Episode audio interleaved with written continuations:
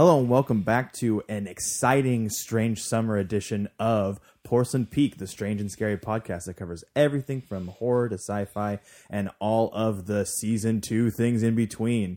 I am your host, John, and as always, I'm joined by my co-host, Anthony. How's it going, my dude? Pretty good, man. How you doing? I'm doing pretty good. We are re- strangely recording on a Monday morning, and this is a, a, a uh, new experience. Usually, it's almost dark by the time we get into the booth. All right. So hopefully we can get this out to you in time for it to be released today on schedule. Fingers crossed. Sorry for the delay. All right, uh, but as always, we will hop into some news. This is it, Jennifer. Your big breaking TV. Welcome to prime time, bitch. This is kind of cool. Lana Wachowski, one of the Wachowski sisters, is rumored to be directing a new Matrix movie. Yeah, I saw that this morning when I was thumbing through on socials, and I was like, "New Matrix? Like, are we talking reboot, remake? We talking a sequel? Like, I mean, I'm, I'm interested. I'm genuinely intrigued."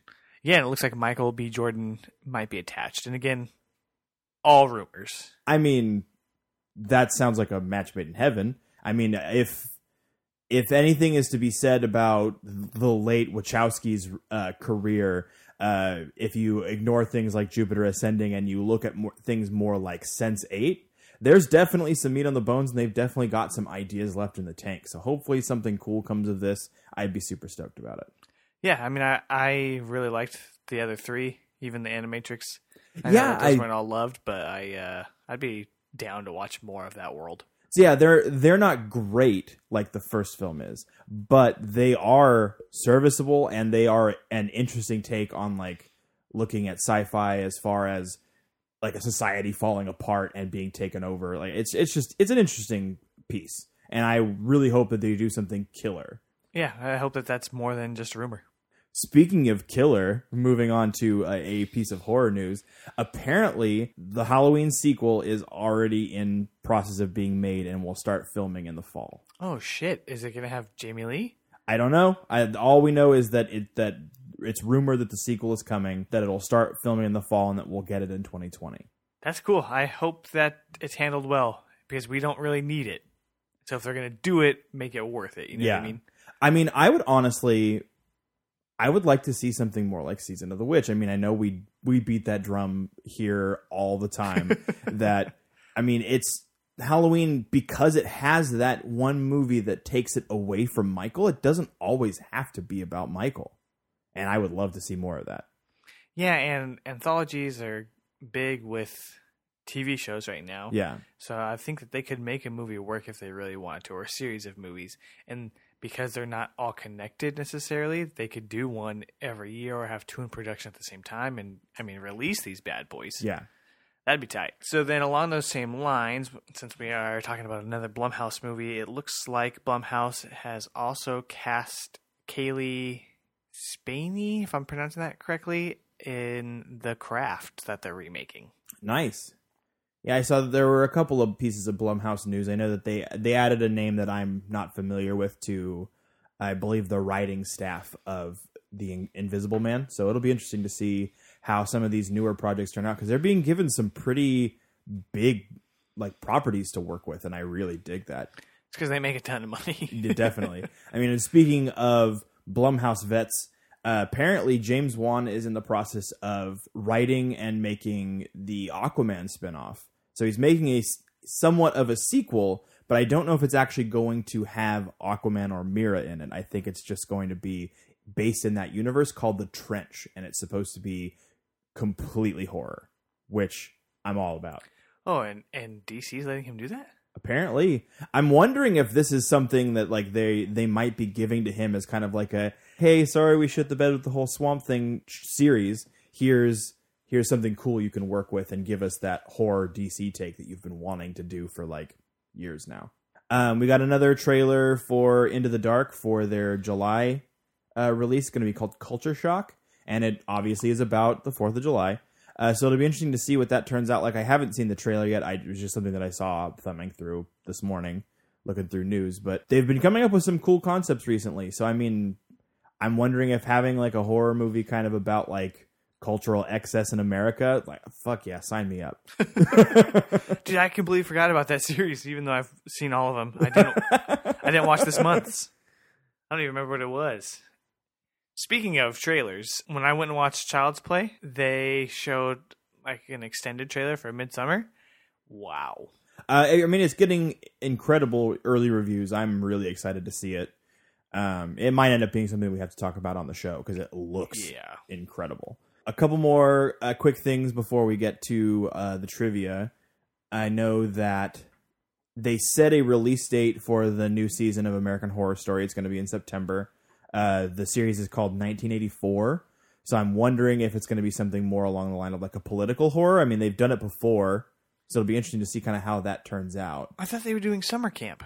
It says 1984, so it might be something that's based around a summer camp as well. But the the the name 1984 totally makes you think 1984 the book. Right. But yeah, apparently Danny Boyle is saying that he already has an idea for the third 28 movie. Nice. 28 months. Well, I don't know what they're going to call it, but it'd be interesting to see if this actually comes to fruition. But it's being cited by some pretty big horror news sites.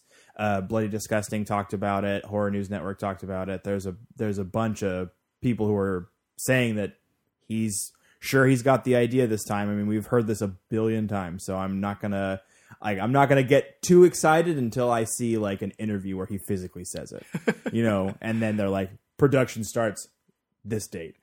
How long has it been since the first one came out?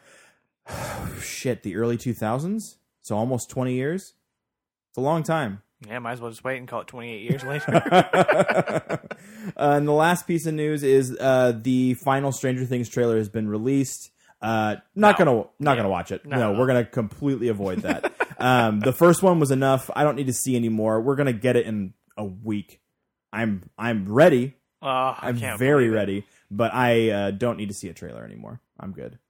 They didn't. They just needed to say it could have been one that was just Stranger Things season three, July fourth, and I, that would have been enough for me. Just a an image that just slowly showed things. Like, all right, my interest is peaked. I'm ready. Yeah, I don't need to see anything for that. I already know I'm going to watch it, and I have to because Yeah. we're talking about it. But you don't really have to. You want to. 100%.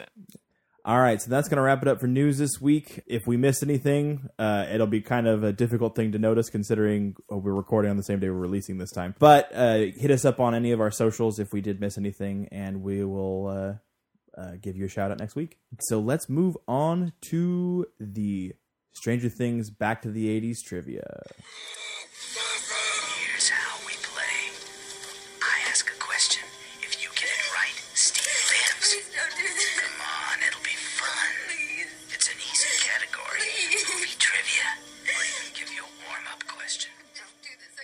The first category is movies in 48 hours. Which actor plays a character who is let out of prison for 48 hours to help solve a criminal case?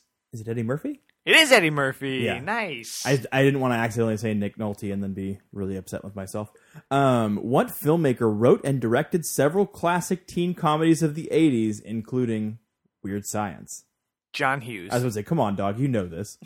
Over there, giving me like the friggin' Manchurian candidate face. Like, all right. I didn't know that he was a part of that weird science though. he, I mean, he pretty much made any comedy that came out in the 80s. In like a day too, wasn't he known for writing scripts crazy quickly? yeah. Okay, moving on to the TV category. What sitcom started with its main character working as a butler and ended with him running for governor in the series finale? Was it Benson, Mr. Belvedere, or Soap? Mr. Belvedere. It is Benson. Uh, I haven't, seen any of them. I it was never revealed if Benson won the election or not. Well, that sucks. All right. Boo to this question already. What action packed f- show featured Face, Murdock, BA, and Hannibal driving around in a black van? That's gonna be the B team. That's the A team. It is definitely the A team. That's a good, that's a good game. So let's go on to the music section. What band from the land down under shares its name with a common road traffic sign? Is it stop? It is not. It is Men at Work. Ah, men at work. I come from a land down under. See, I I'm aware of the song. All right. That's all right. Uh, what type of feline was part of singer John Mellencamp's name when he had hits like "Rockin' the USA" and "Jack and Diane"? I don't know. The lion? Cougar, Ah, Johnny Cougar Mellencamp. ah that makes sense. Ah. 2 1 going into famous people and events. What Swedish tennis ace shocked fans in 1983 when he announced he was retiring at age 26 at the top of his game? Shit, I have no idea. I know it definitely wasn't uh, Agassi because he did not retire in at 26. Uh, but he's the only tennis player I can think of right now. So Andre Agassi. That is incorrect. It is Bjorn Borg. His grace under pressure demeanor earned him the nickname Iceborg. Iceborg. Oh my god. All right. What potato loving Indiana senator was sworn in as the 44th vice president of the United States on January 20th, 1989? Cheney. It's not Cheney. Cheney was a little bit later. This is Dan Quayle. I know nothing about politics. I barely know who the president is now. It's pretty hard to miss the president now. Shines like a beacon. Okay, moving on to trends, tech, and fun. What 1982 arcade game let you defeat enemies on the moon while riding in a rover? It's not asteroids, but I'm going to say asteroids. It is Moon Patrol. Moon Patrol. Never heard of that one. Uh, I think that you probably have never heard this one. In which video game with groundbreaking animated graphics do you play as a valiant knight named Dirk the Daring? King Arthur. I'm going to give you one more take, and I'm going to say that it is featured in the first episode of Stranger Things season two. Yeah, I know, and I can't think of it. Uh, it's Dragon's Lair. ah, okay, okay, okay, yeah, yeah. Yeah, I could see them playing, and I was like, ooh, that's kind of sneaky. Yeah. All right. Then the last question from the Stranger Things category itself. In which U.S. state is the fictional town of Hawkins? Indiana. Yes. Uh, and here's where you get the win because we are tied two to two. But here is your winning question: What is the name of the school dance where Mike and Eleven kiss in the final episode of season two? Winter Ball. Oh, it's a groaner. The snowball. Snowball. Damn it. That's gonna be a tie game. Man, nothing worse. and I remember watching it thinking, like, what's the difference between a snowman and a snow woman? Snowballs. Um, Oh. you know what's funny too is that after we had the trivia from one of them and asked us Lucas's last name, Mhm, it same came one. up so much. Oh, in yeah, I- two. I oh, was yeah. like, holy shit! I didn't know if I was just more aware of it because of the question or I, what. th- I think I, w- I think that's probably probably accurate. Uh, but yeah, so if you enjoyed that actually breaking news for once and the petering out tie game trivia, go ahead and hit that subscribe button so you don't miss out ever. And while you're at it, go ahead and download the Podcoin app. So basically, how the Podcoin app works is is you can listen to any of your favorite podcasts and you get paid to do it. They pay you in Podcoins, which you can go ahead and donate to charity or you can use to get things like Amazon and Starbucks gift cards. Uh, there are items on there. They keep changing the list of those things week to week. Like I said, it's definitely something that's worth checking out. I don't listen to podcasts anywhere else anymore. and if you sign up using our promo code, which is porcelain, you will get 300 extra coins just for doing that. All right, let's move on to the main event of the morning. uh, Stranger Things season two. This is one I've been excited to talk about just because uh, there are some parts of this season that I feel like are controversial, and I don't know how much that's earned. But it's going to be an interesting take, so I'm really excited to dig into the nitty gritty about this uh, season with you. Uh, but we'll start it off like we always do at the beginning. I mean, I will for those of you who didn't rewatch with us uh, or listen to our episode of Stranger Things season one, uh, we end in in a in a better place, but it ends up looking pretty precarious by the end. We've defeated the Demogorgon. Eleven is missing, and uh, we have Will Byers back, but he's not quite the same Will Byers we got in the first place. So he's having these issues where he keeps slipping in and out of the upside down. He's spitting up weird slugs, and it's it's pretty gross. Uh, but so we're left at that cliffhanger of him slipping into the upside down for a second and coming right back. But yeah, so season two, uh, it kind of starts off with a bang a little bit. Uh, we get to kind of pick up where everybody's left off. It's a full year ahead of where we left off, and they everybody's gathering to go to the arcade. Uh, they end up getting there, and they find out that there's a new kid in town who has taken the top spot on some of their favorite arcade cabinets, and they're not happy about it. Especially Dustin. yeah, Dustin. Well, I mean, he he had the top spot at Dig Dug. I mean, that game where you pump up little stuff. And what I find hilarious is that Dig Dug ends up being a a, a motif in this. Dig Dug? Yeah, Okay. it come. It, I mean, it comes back up over and over again. They use that machine as a meeting place on several occasions throughout the season, and on top of that, they also do a lot of digging and a lot of tunneling.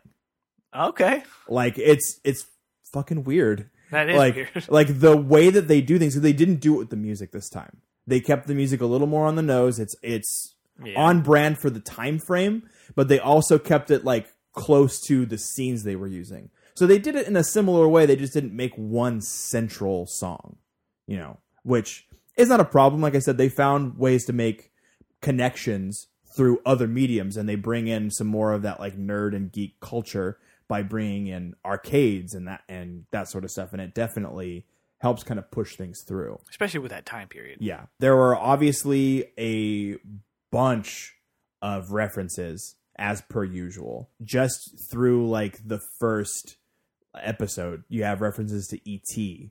You have references to Terminator. I mean, Mad Max itself. Yeah, Mad Max as well. Um, they also uh, they show a lot about politics, and it kind of gives a little bit more information about the families that are surrounding these children that we've been following for a season. Obviously, the Wheelers are a Reagan Bush family, you know, and uh, there are other families like Dustin's family that are a little a little lower income and a little more a little more left leaning that have you know the Democrat signs out in front of their stuff. So it's interesting because you kind of get to see a little bit more about those families through their their politics, but without shoving the politics in your face. Like obviously, Ted Wheeler's a Republican. You can fucking see it all over his face. Uh, Which brings me to my uh, next point that's written here. Still fuck Ted Wheeler. He's a worthless piece of shit. Apparently, my kids don't live here anymore. yeah, worthless. What an asshole. I'm pretty sure I wrote still fuck Ted Wheeler like six times on this list. yeah, he's not great, but I think I mean I think that's kind of the point. You know, now that's what we're going for. That we're just he's disposable. Yeah. Parents are oblivious, and he's kind of shitty. But I think it ties back into like the male role models too. Like we don't get a ton of good ones. We get Jonathan and Hopper. yeah, I would definitely say at this point Hopper is is a is a And- good role model. And then now, I think throughout this season we get Steve, who we're not really sure about, right? And then toward the end of this one, you're like, dude, I fucking love Steve. Say you're you're missing the introduction of one of the best characters in the series as well, Oh, that's right, Bob. Bob. Uh, Bob is a beautiful soul. I wrote it down here. Bob is everything that Will needed at the moment that he needed it.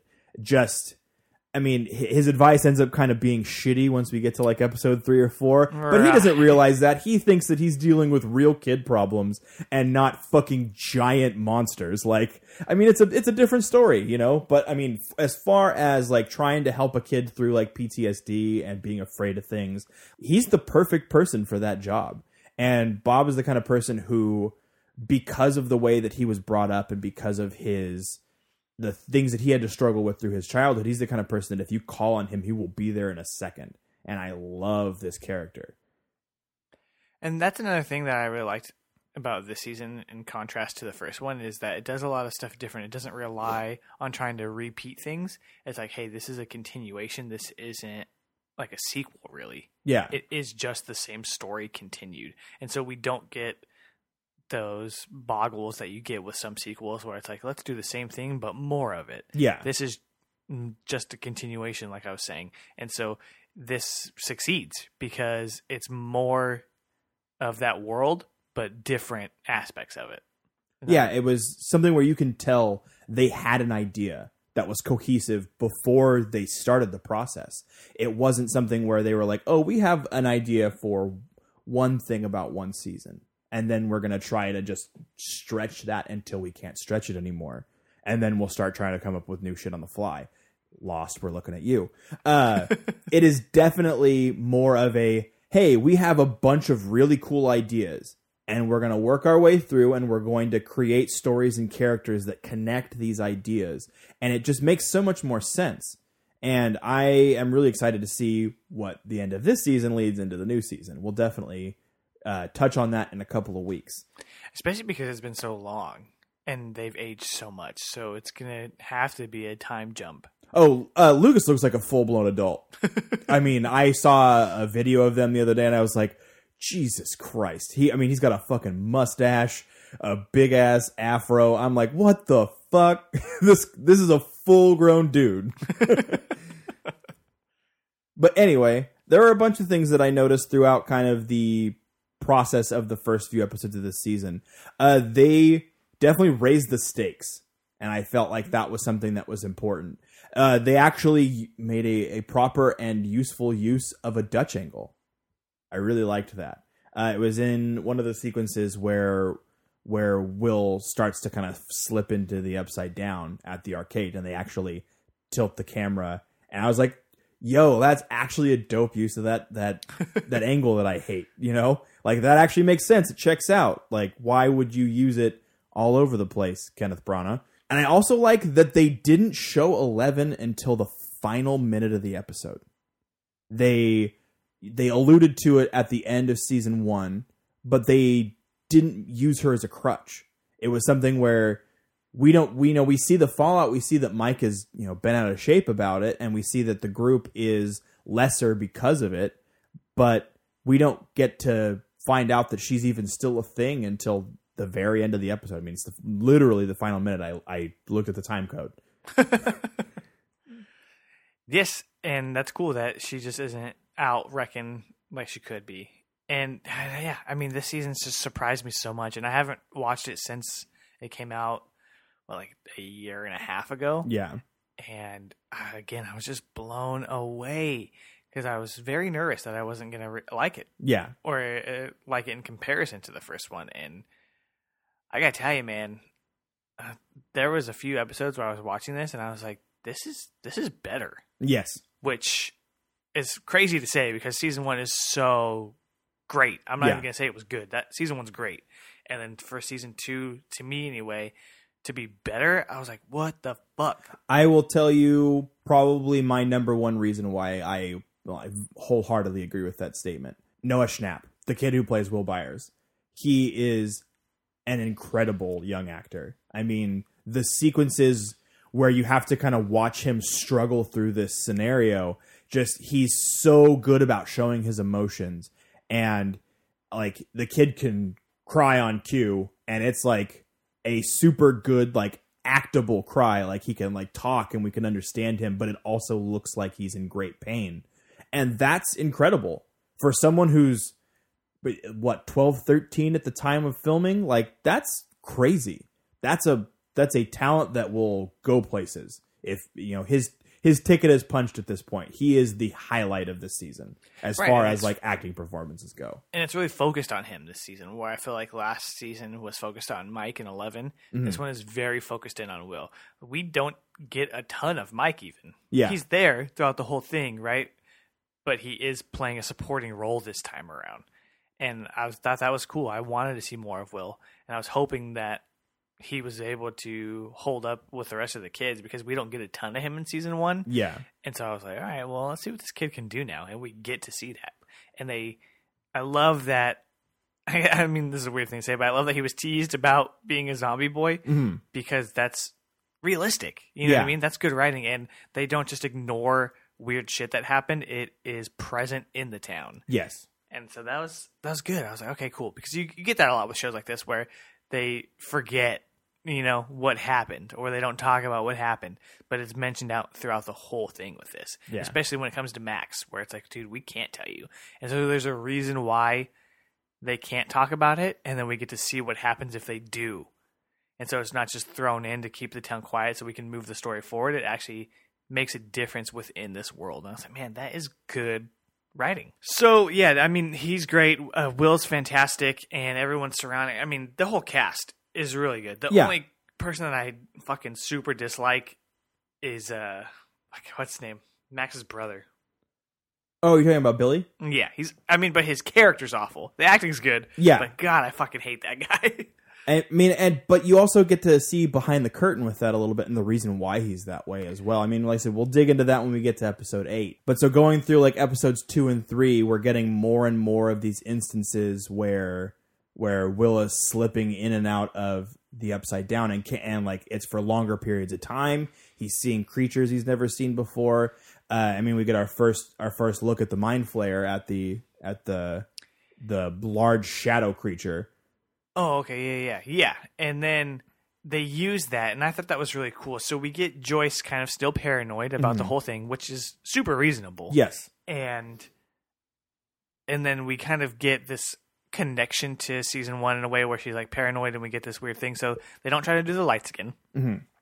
Instead, Joyce is watching a tape and kind of sees a flare and does a little bit of tracing. I'm like, that's cool because it connects to the drawings that we've had previously, and it keeps that idea present where Will is an artist. Yeah. And so I like that because it's building again more of these characters and, and our relationships with them. And then we get kind of that paranoia from her. But then eventually, obviously, that expands. And it's not to the extent as the lights, but it is very similar with all the tunnels. And then also, I mean, we get a lot of other pairings that were kind of like weird pairings you wouldn't have expected.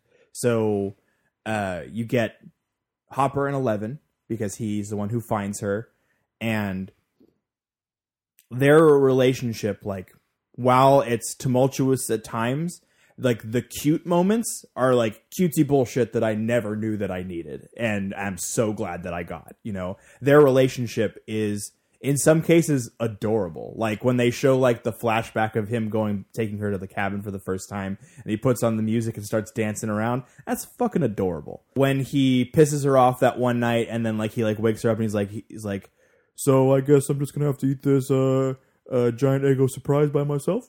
it's, it's just it's super cute. I think it's what they both needed too, right? Because Hopper obviously suffers from his grief with losing his daughter, and not that Eleven is a replacement for that, but I think that that helps him fill a void that he has. Yeah, for sure. And she has obviously the worst example of a father figure that you could possibly have. Yeah, for sure. And to get somebody like Hopper, who is still stern and still strict, but also doesn't withhold affection like mm-hmm. Papa Yeah. does, you know? But I felt like that character also takes a lot of strides in this season. Where you were, I mean, we discussed a lot about Eleven in season one, in that that there's not a lot of room for that character to have a bunch of personality because she's learning how to speak English. She's learning how to like like behave in an actual society and not in a lab. Which After is you mentioned that in the last episode, I was thinking about that more this Yeah. time around, you know? And and it's crazy how apparent that really is because throughout the whole thing she's repeating and parroting, yeah. yeah, and questioning like, "What's that mean? What is that? What is that?" And then saying it back like, "Yeah, like the parrot stuff." And I was like, "Ah, John brought up a good point." And- but she gets a lot more room to kind of be a bigger character and a bigger deal in this season. And I, I like, I said, I'm all for it. I'm, I'm super down. I felt like this character is something cool, especially considering, like I said, it's, it's a little girl and she's the badass of the group. Like that's, that's dope. right, and I, I mean, I still feel like they tried to make her really badass in parts. Where I was like, mm-hmm. "Okay, okay, okay, okay." Tone it back a little bit, but it's still great. Yeah. Like with the slick back hair, she's all punk rock, and I was like, "All right." It's, it's super cool. Come on, dog. Like we aren't that shit, you know. I know that would have been us. obviously there are more references there is a reference to james bond uh, they're talking about will being a super spy against the against the mind flayer and in that same sequence they show hopper walking with his gun drawn dur- through one of the tunnels and it looks just like the gun barrel shot Oh, I Yeah. what you're saying. Yeah, yeah. You know what was really cool about that? One of those shots too is I think it's right when the episode's ending. It shows Hopper like drops down, and then it turns the whole thing upside down. Yeah, they do that several times in this season, but I think that's the first instance they use it. And I was like, "Yo, that's fucking dope. I Right. love that shit. Yeah, I love that shot. And then that stuff was really cool. Um, obviously, Ghostbusters. They reference that with their costumes, and I love the little argument that they have about about them both being Venkman. Because what? Because you're not black. Like, ooh. Ooh, right in the feels. Um, uh, they also make another uh, Spielberg reference. Uh, there is a uh, Jaws poster in one of the rooms at the buyer at the buyer's house. You wouldn't know anything about that. I wouldn't know anything about that. Hopefully, we can correct that. I'm going to say this on air. At one of our local theaters, they're playing Jaws in theater, so I think we may have to. I make- mean, if that's gonna be your first watch, might as well do it like that, huh? yeah, might as well make it a big deal, right? Okay, okay. Let me know when. I'll do it. Yeah, you know, we'll do it. Yes, I'll do it. Oh, and obviously they make a shit ton of Goonies references, and I love that.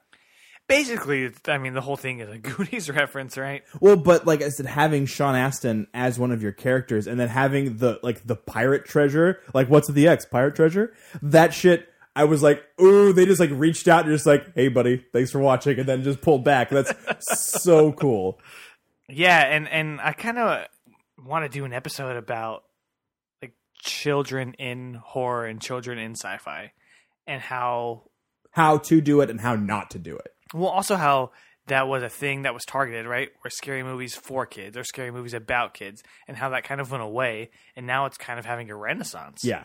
And I don't want to get into too much of that now, but I think that relates definitely to this show. Oh, for sure. And this is one of those things. pushed it, right? Yes. Just like it's you know bolstered the the like original content on Netflix, it's also bolstered that genre as well, which I'm down for. Yeah, I mean we're getting a ton of stuff, and there's been some cool. There's been some some hits and some and some dips. I Yeah. guess. well, I mean, listen, we will definitely break this down in an episode at a later date. Oh, and uh, Dustin is full blown my spirit animal throughout this whole show. Like, he finds this little creature and is like, oh, like I want, like, like I want everyone to know that I discovered this, and like tries to raise it, and then ends up losing a cat because of it. Like, I mean, the his whole relationship with Dart is super cute, uh, even though it gets pretty terrifying for a hot minute. Uh, but also when he's out and about, you already mentioned the the one line. I guess my kids don't live here anymore. Um, So let me ask you this question: the the polywog comes from the slugs that Will's throwing up, right? yes, And then turns into a little tiny, like, well, they, they're calling them demi dogs. yes, So then, does that eventually become a demi gorgon? yes. Okay, Yeah. because that wasn't. Uh, that's what it seemed like, but it wasn't one hundred percent clear, and then we don't ever get to see that That full final evolution, transformation. Yeah.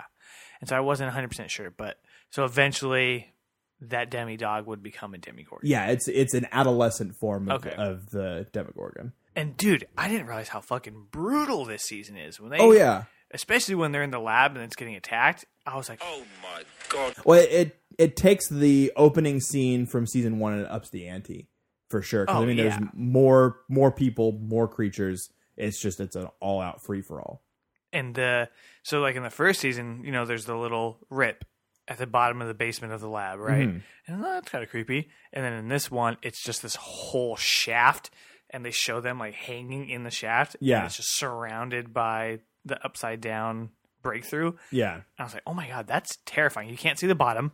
You can only see what they're putting Showing light. yeah. And I was like, fuck that, dude. But yeah. There was a a scene where uh when Dustin is out trying to get help about the whole Demodog thing, and he ends up finding Steve. Before that, he's talking to Ted Wheeler trying to figure out where everybody's at, and he walks away and he's just like, "Son of a bitch, you're no help." And I was like, "Fuck yeah, still fuck Ted Wheeler." That's what I wrote right here in fucking uh, bold uh, italics.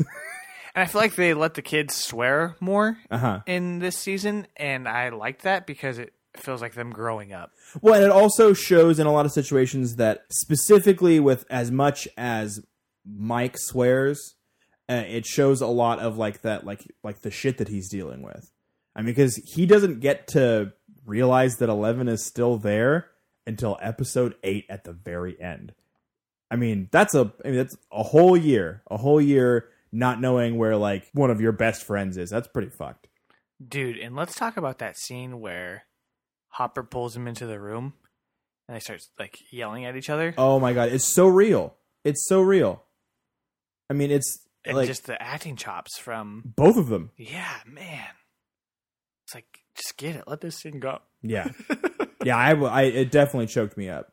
I mean, The we're scene has a lot of emotion to it. I feel like even more, and a lot more scares too. I mean, this season is so good, and I think the reason why I feel like that partly is because it's so heavily connected, mm-hmm. right? So in season one, you kind of get what's going on with the kids, kind of get what's going on at the lab, and you kind of get what's going on with Joyce and Hopper. Yeah. So yes, they're all loosely connected, but they're all very much doing their own thing.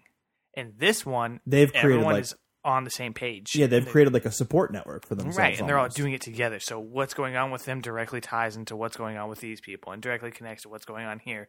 And we get a little bit of side stuff with Jonathan and Nancy trying to get. so Jonathan, how was the pullout? Oh my god, fucking so good, so good. but that's what I loved about this season because uh, until you get to, to episode seven, everything is super connected and just very cohesive and all one thing together.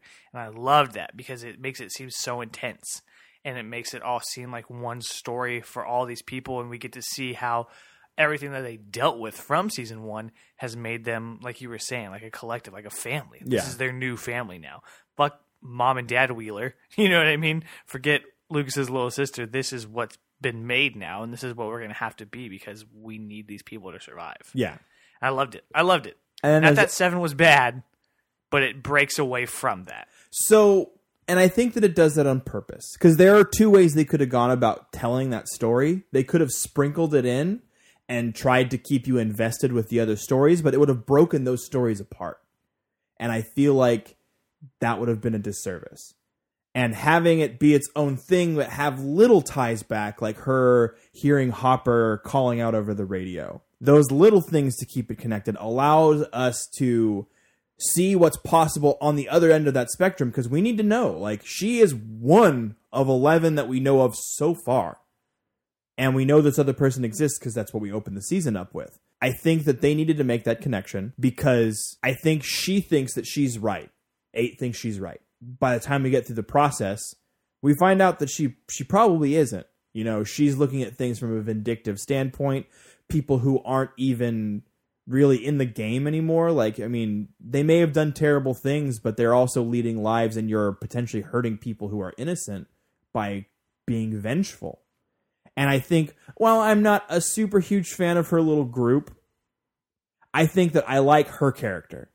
I think that her character has layers and there are things you can peel back. And I think that in the end, Eleven learned something from her and she learned something from Eleven. And And I think we learn about Eleven too. Yes. Learned more about her power set, learned more about her what ties her to things emotionally, and she learned more about what she sees as a family. She sees their stuff that's broken and looking for, you know, retribution and that that is not what she's looking for. She wants this side here where there's actual love and, you know, understanding. Right, so we're seeing Hopper's influence that he's already having on her. Yeah. Not only with like the wanting love and wanting affection, but also with her moral compass, where she's like, "Yeah, I want to get back at these people because I'm angry." But then when it comes down to it, she's like, "This isn't right." Yeah. And, you know, she's like, "You know, WWHD," Yeah.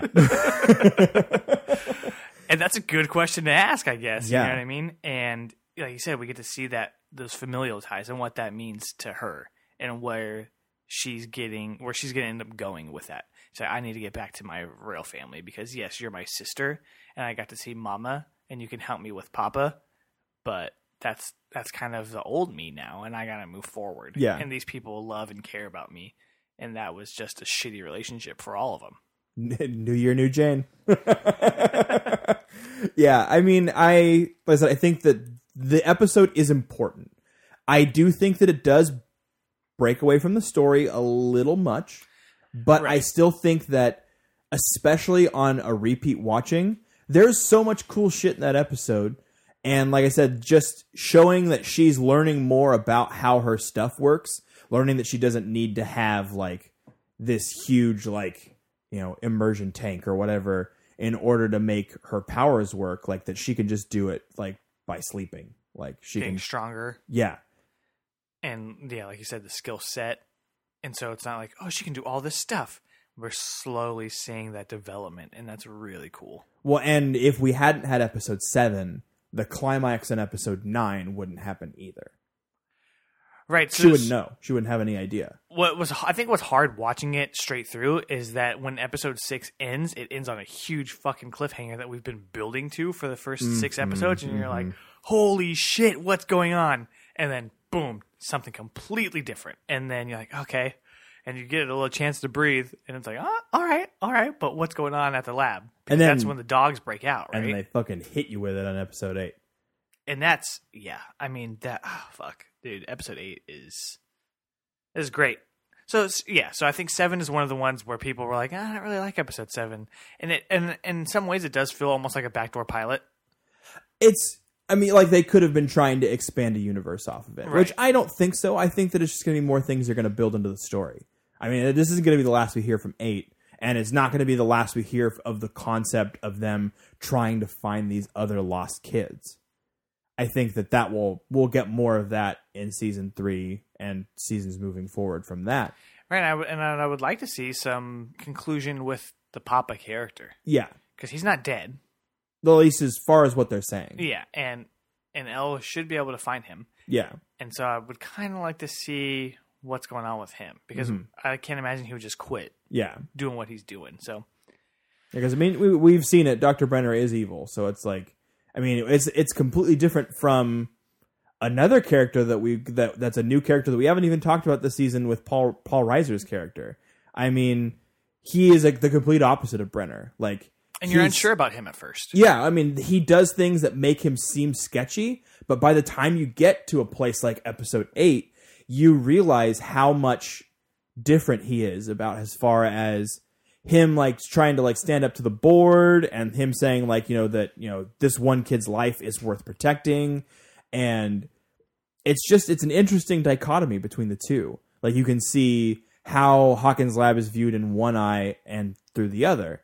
And it was just an interesting take and i felt like his character was a breath of fresh air and i think that hopper saving him in kind of the rush was definitely a good idea and it shows how they can still surprise us because Mm-hmm. you kind of go into that situation with expectations based off the first season and they're able to kind of play with that idea Yeah. and then surprise you like okay he's not a total piece of shit like brenner was and, it's earned it's it's Yeah. that's the that's the big thing is that all of these all of these big payouts are things that they've been cashing in since episode 1 of season 1 and to have that is incredible like i said especially in a in a world where a lot of things get sloppily written and they try to give you these big aha moments without any pay like without any like payment. Mm-hmm. and that shit sucks. It sucks when it happens and it's great when it doesn't you know when it's done the right way.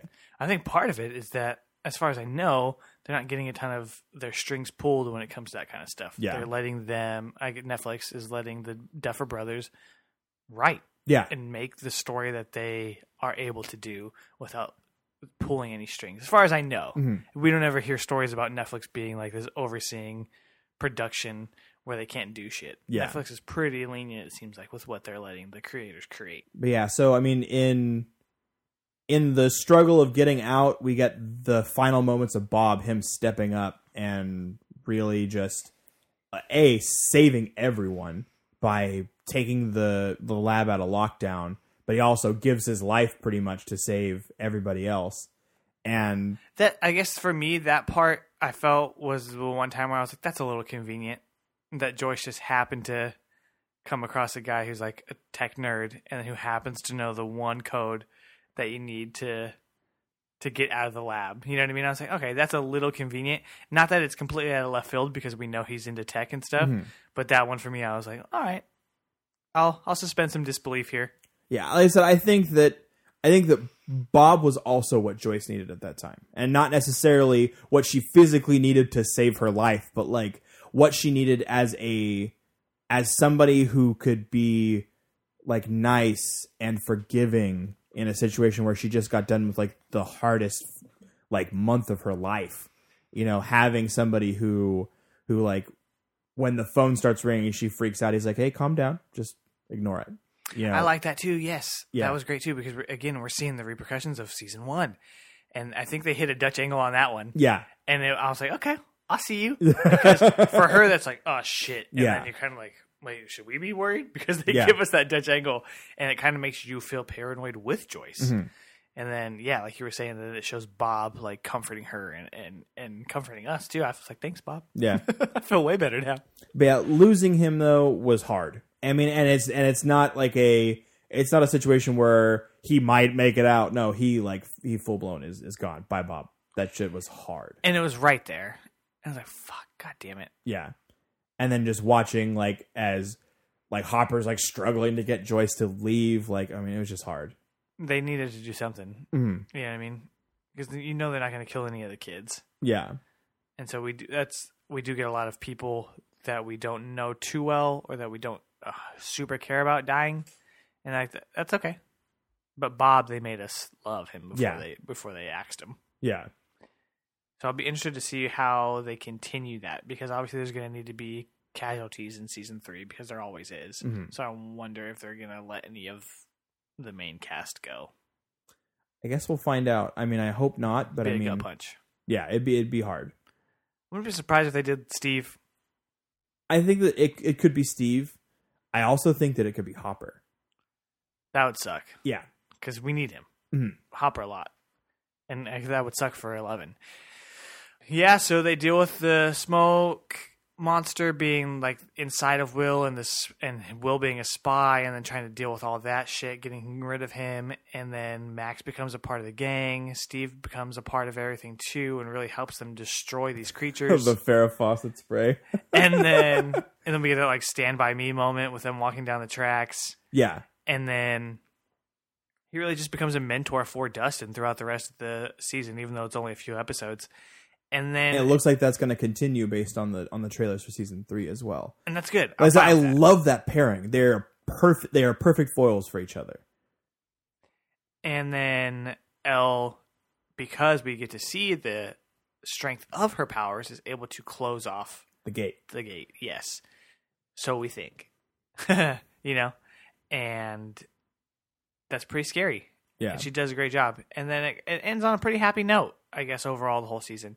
And we didn't really talk too much about it, but I do want to mention that Jonathan and Nancy go and do get justice for Barb as much as they can. yeah. And then to the point where Hawkins Lab gets Hawkins closed lies, down. yeah, and is blamed for Barb's death. And so there's a little bit of a victory for the whole justice for Barb thing that, that has been taking place and since everyone was upset about for season 1. Yeah, And I like that. And I like that that connection was still there and then we didn't just completely forget about Barb. And then, you know, Jonathan and Nancy get to hook up, which we have been expecting since season one. yeah. So that's pretty cool have- too. Because they almost have they have more chemistry than than than with Steve. And then from there, we go to the snowball. Yeah. The winter ball. the winter snowball. And we get to see all the kids kind of growing up and pairing off. And Dustin tries the hardest and is very let down, which is kind of sad, dude. But he gets to dance with Nancy. But he does get to dance with Nancy, and then Yeah. all the girls are all jealous. yeah. And then Will gets asked to dance, which was really cute. Hey, zombie like, boy, come okay. dance with me. Yeah, super nice way to ask. Yeah. And then Lucas pairs up with Max, and they smooch, Yeah. which is really cute. And then Will and Eleven, or not Will, Mike and Eleven, man, just and you're waiting, you're waiting the whole time, Yeah. just to see them together. Makes it so intense, Yeah. And for it to be that situation, and him to be so happy because he's so pissed off and miserable the whole time. Oh yeah, I mean he's dealing with so many different things. We get those emotional payoffs Mm. uh, at the end, and then just like with with season one, we get the right kind of cliffhanger. They know how to do it the right way, and we just get the snowball just flips upside down with that badass shot again, and then we see the upside down, and we see that the mind flayer is still alive, and I can't wait. I'm it's I think he's fucking terrifying. yeah it's it's not not soon enough. It's two weeks from now. It's not soon enough. I need it to happen already. I, I like I know we're gonna be watching the shows pretty quickly, but I am so hesitant to do that because I just want to savor it. Yeah, I know, but There's I, no way. No, no, it's We're uh, already talking about barbecuing and watching them all. July third at eleven fifty nine. We'll all be in front of the TV ready to go. but yeah, um, I mean, I'm ready for it. It's been so long, and I want to kind of hinder my expectations, not because I don't expect the season to blow me away, but I don't want to build it up too much. Where I've done mm-hmm. that before, going into something where I'm really excited about, where it's like it's going to be great. yeah, Then you go and you're like, okay, that was decent. you're like, yeah, that was okay.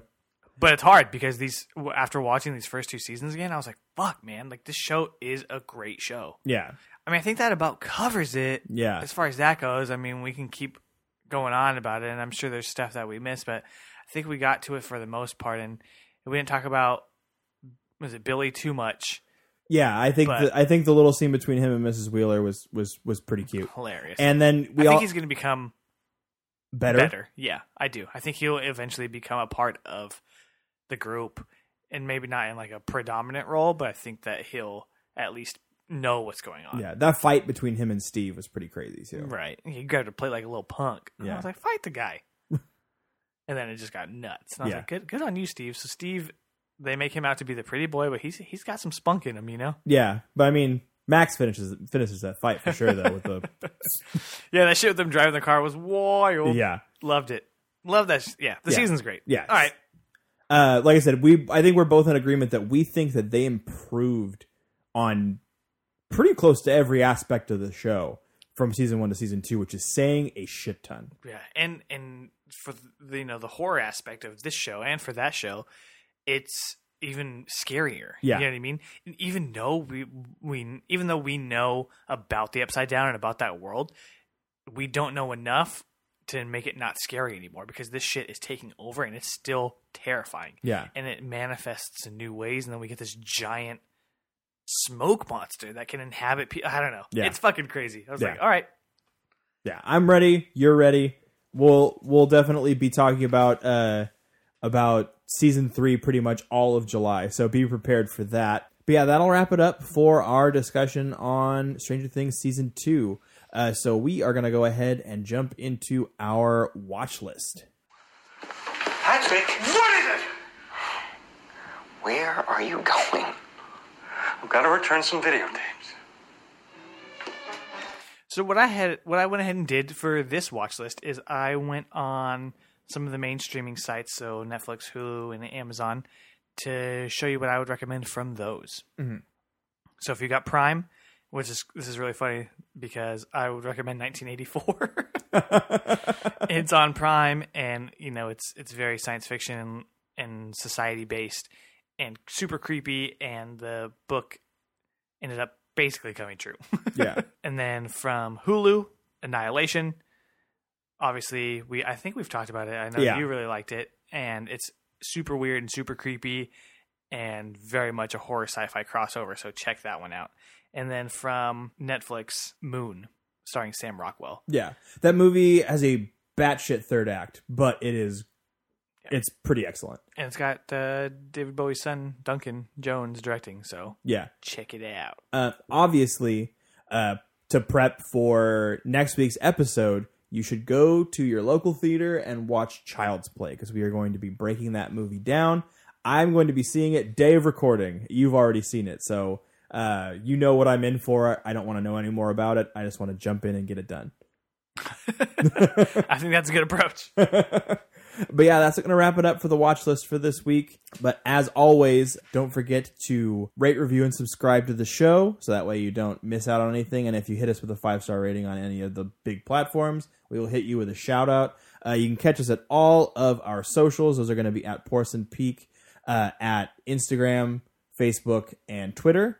Um, we are on just about every single platform as far as podcast listening is concerned. So you can catch us on Spotify, Apple Podcasts, Google Play Store, Stitcher, a little bit of SoundCloud, uh, TuneIn, and obviously Podcoin. Like I said, if you want to catch us there, don't forget to use our code Porcelain. Uh, that'll get you some free coins towards getting some cool things. Maybe get a free cup of cup of Joe or or uh, something cool from Target. Oh, and if you want to catch any notes about the podcast or any extra stuff that we have going on or whatever, we'll post that stuff on our website, uh, porcelainpeak.com. And as always, thank you for listening. Keep it strange.